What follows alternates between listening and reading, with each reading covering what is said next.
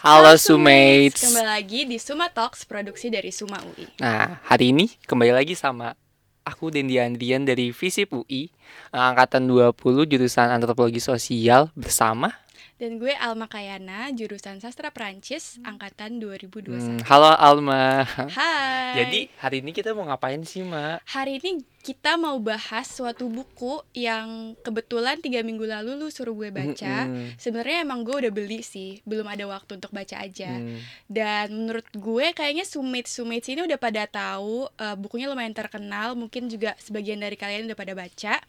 Eh, bukunya berjudul Laut Bercerita karya Leila Hudori. Hmm, jadi buku ini tuh merupakan buku novel fiksi sejarah eh, tentang perjalanan seorang aktivis namanya tuh Laut bersama kelompoknya yang bernama Winatra dan Wi- Wirasena nih. Nah, dia mereka tuh mencoba untuk melawan kekuasaan rejim Soeharto yang telah berkuasa selama 30 tahun lamanya tuh, Mak. Iya benar. Dan selain menceritakan tentang perjuangan mereka, buku Hmm. ini juga menceritakan tentang asmara, kisah percintaan khususnya antara Laut dan eh, Anjani eh, dan juga Asmara dan Alex. Iya benar tentunya. sekali. Selain percintaan juga bany- tema besarnya adalah keluarga. Kita Hmm. bisa sangat bisa terasa uh, kebersamaan antara keluarga laut terutama ya uh, kedekatan mereka yang dipersatukan oleh makanan Mm-mm. ya gitu ya. Iya. Waktu lu nonton, lu nonton lagi. Waktu lu baca, Iya. ada momen di mana lu ngerasa agak emosional nggak? Nggak agak emosional sih Den Gua sangat emosional Gua di Oh, iya. bagian akhir uh, Di bagian kedua Bukunya kan Oh, dibagi berarti dua ya Bagiannya adiknya ya? Iya, bagian sudut pandang adiknya Hmm. eh, Asmara itu menurut gua eh, cara Leila eh, Leila Hudori mendeskripsikan eh, Hmm. emosi-emosi keluarga yang ditinggalkan itu sangat menyentuh dan gue sampai nangis sih. Lu Iya. nangis gak sih, Dad? Iya lagi gue nangis. Lu Masa sih? nangis? Iya, gue Iya. nangis. Gue tuh-. I, tapi sama banget tahu waktu lu nangis di bagian keduanya kan, Iya, bagian adiknya. Nah, dia juga sama banget waktu gue baca bagian dua.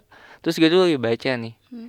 Terus tiba-tiba gue mengeluarkan air mata gitu. Oh gitu ya. Iya, gak tahu kenapa terus gue mikir lah kok gue tiba-tiba nangis. Ternyata gue waktu baca sambil makan seblak sama Mata sebelah. Mm-mm. sedih nggak nggak lucu ya Nggak lucu, nggak lucu, nggak lucu. Oke lanjut aja Lanjut dulu ya, Dan. Terus juga ada momen di mana kelompok-kelompok aktivis ini kan Hmm. diculik, Mm. diseret dan sangat grafis ya eh, bagaimana Leila mendeskripsikan em, di apa sih di Kekerasan yang dialamin, yang iya. dialami itu kan ditaruh di balok es sampai waktu itu ada semut, Semut ditaruh di- di, matanya itu Duh, serem, serem. sih. iya Mm-mm.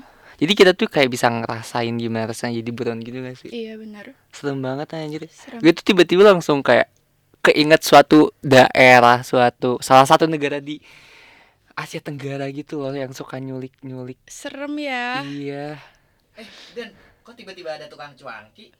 Yang Eh, gue mau dong pesenin. mau tapi itu lihat bawa walkie-talkie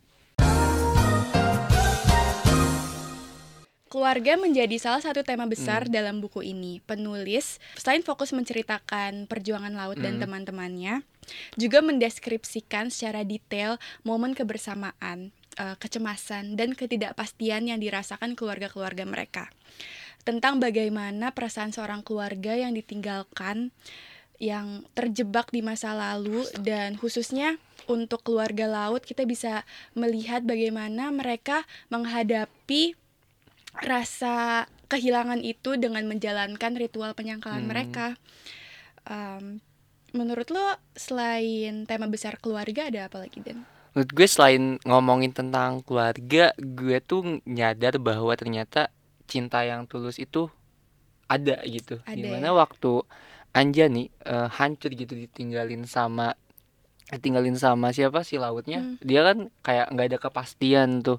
Tapi selama bertahun-tahun itu dia tetap tabah untuk menanti laut kembali gitu. Nanti kau tuh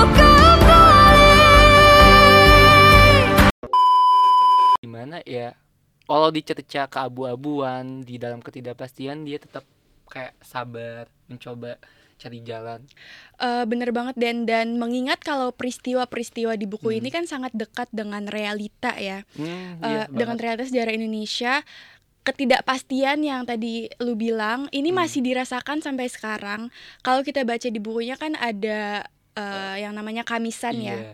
Em, kamisan ini adalah em, aksi di mana pe- em, itu tuh yang dilakuin di depan istana negara kan ya Iya, itu tuh penuntutan tanggung jawab ke kepada negara atas eh, kasus-kasus HAM di Indonesia yang masih belum tuntas juga sampai sekarang. Dan di tahun 2022 ini sampai detik sekarang 15 tahun setelah kamisan pertama dilakukan masih saja belum ada pertanggungjawaban dari pemerintah kita dan itu sangat miris menurut gua. Iya bener banget Terus kan di dalam bukunya tuh eh, diceritain kalau ada intel-intel yang suka ngikutin ngintilin kelompok kelompoknya si laut ini kan Hmm. Nah ternyata di Indonesia waktu zamannya Soeharto ternyata ada namanya Petrus gitu Makasih bang ya.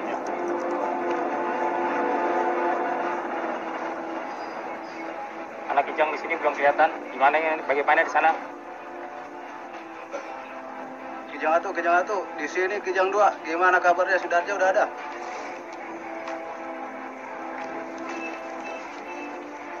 Kijang dua, kijang tiga. Tersangka masih belum nampak.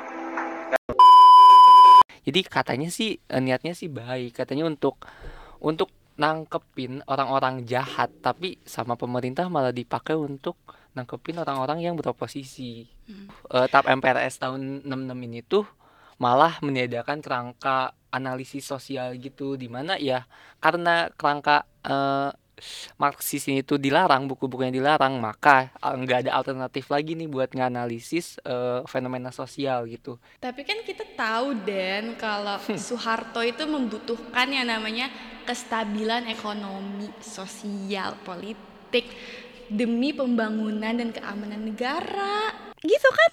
Tapi kan kita tuh udah muak dengan gagasan-gagasan universal untuk menjustifikasi tindakan-tindakan yang terbaik dan sewenang-wenangnya kayak gitu, Mak. Eh ada telepon. Bentar. Halo? Hah? Draft RKUHP udah dibuka. Terus katanya kalau ada yang menghina lembaga negara bisa dituntut satu tahun yang- penjara. Yang bener lu. Ini Yang gue tapi kan gue cuma tapi tadi kan gue kritik doang kan ya. Iya. Gue, gue kritik doang kan gak gak penghinaan gak gak, Tapi kalau pemerintah menganggapnya menghina gimana? Tetap bisa dipidana tahu? gak, gak gitu dong konsepnya tapi editor tolong cut aja ya bagian ini ya Lagian aneh gak sih kita kan negara demokrasi masa nggak boleh mengkritik terus pakai embel-embel penghinaan negara lagi Yaelah, kan lima tahun sekali masih ada pemilu juga kan? iya sih masih ada pemilu Ya udah itu demokrasi. tapi kan pilar demokrasi nggak cuman pemilu doang Udah, anak muda nggak usah sok ngerti, banyak kritik. Belajar yang benar, nanti lulus mengabdi sama negara, gitu gak sih? Ya tahu deh. Ritual para pembaca tuh biasanya ini gak sih mak Eh, suka merefleksikan setelah mereka membaca bu satu buku gitu. Nah, buat lo sendiri apa sih refleksi terbesar yang lo dapetin dari buku ini? Gue ngerasa membaca buku-buku eh, kayak gini tuh Hmm. sangat penting untuk akhirnya kita bisa nggak lupa akan peristiwa kelam di sejarah Indonesia Hmm. yang memang terjadi dan masih belum ada pertanggungjawaban dari negara. Di, di zaman seperti ini kan peristiwa atau perhatian kita terhadap eh, perhatian kita atau atensi kita tuh gampang teralih gitu ya. Hmm. Satu minggu ada topik panas. Iya, kemarin JJ tuh lagi rame. Iya. Dan minggu depan ada topik Iya, lain. berubah lagi ya. Hmm. Jadi eh, karya-karya sastra seperti ini itu sangat penting Iya, untuk setuju banget. akhirnya percakapan-percakapan mengenai sejarah kita, sejarah kelam kita Hmm. ini tetap diangkat dan apalagi untuk generasi kita yang tidak mengalami peristiwa-peristiwa Hmm. itu, tapi tetap sangat penting untuk kita mengetahuinya eh, secara keseluruhan ya. Dan kita sebagai bangsa tuh masih mempunyai banyak hutang moral kepada pejuang demokrasi eh, apalagi angkatan 98 waktu itu dan keluarga-keluarga mereka juga. Iya dan peristiwa-peristiwa lainnya ya, Iya, benar, cuma 98 aja. 98 doang. Kayak itu lagi, balik lagi Tan Malaka kan tiba-tiba dibunuh, Iya. tapi sampai sekarang nggak tahu siapa yang ngebunuh. Dan bagusnya buku ini juga mengingatkan kita untuk gak bosan menuntut pemerintah Indonesia untuk bertanggung jawab karena itu emang udah hak kita gak sih Den? Iya sih, kewajiban negara demokrasi nggak sih? Iya. Eh, menurut lo refleks lo apa Den? Gue setuju banget sama lu, kurang lebih sama, tapi secara secara personal gue jadi sadar kalau kita tuh harus benar-benar melek sejarah. Jadi kita tuh gak cuman tahu sama sejarah, tapi kita harus mengkritisi sejarah itu sendiri sih.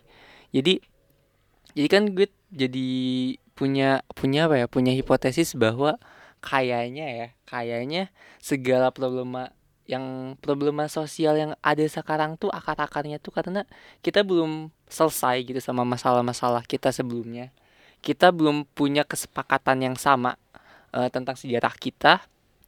Kasus-kasus pun dibiarin begitu aja, ngegantung tanpa kejelasan gitu loh. Terus kita hidup di negara di mana pelanggaran HAM itu nggak pernah dianggap seserius itu. Iya. Bayangin bisa aja aku gitu atau kamu atau bahkan kalian gitu para sumets jadi korban selanjutnya kan serem banget ya. Benar. Nah jadi menurut gue meleknya generasi kita yang mana kita nggak ngalamin peristiwa 98 itu penting gitu. Di mana ketika kita belajar, ketika kita tahu dan tidak hanya tahu tapi kita kritis terhadap sejarah itu sendiri, kita bisa tidak mengulangi peristiwa yang sama untuk Benar ke depannya. Gue setuju Itu sih. Kalau dari kita kan udah nih refleksinya nih buat temen-temen yang udah baca Laut Bercerita, coba bagiin refleksi kalian setelah baca buku ini ke kita gitu. Ke Coba Instagram Su- Iya, coba, Suma UI iya. ya biar kita bisa diskusi Mm-mm. lebih lanjut juga. Mm-mm. Oke, kayaknya udah ya Dan Iya, udah. untuk episode ini. Gak kerasa Eh, banget. Iya ya. Duh. Sampai jumpa eh, Sumates di episode selanjutnya. Terima kasih. Terima kasih sudah Uhuy. mendengarkan.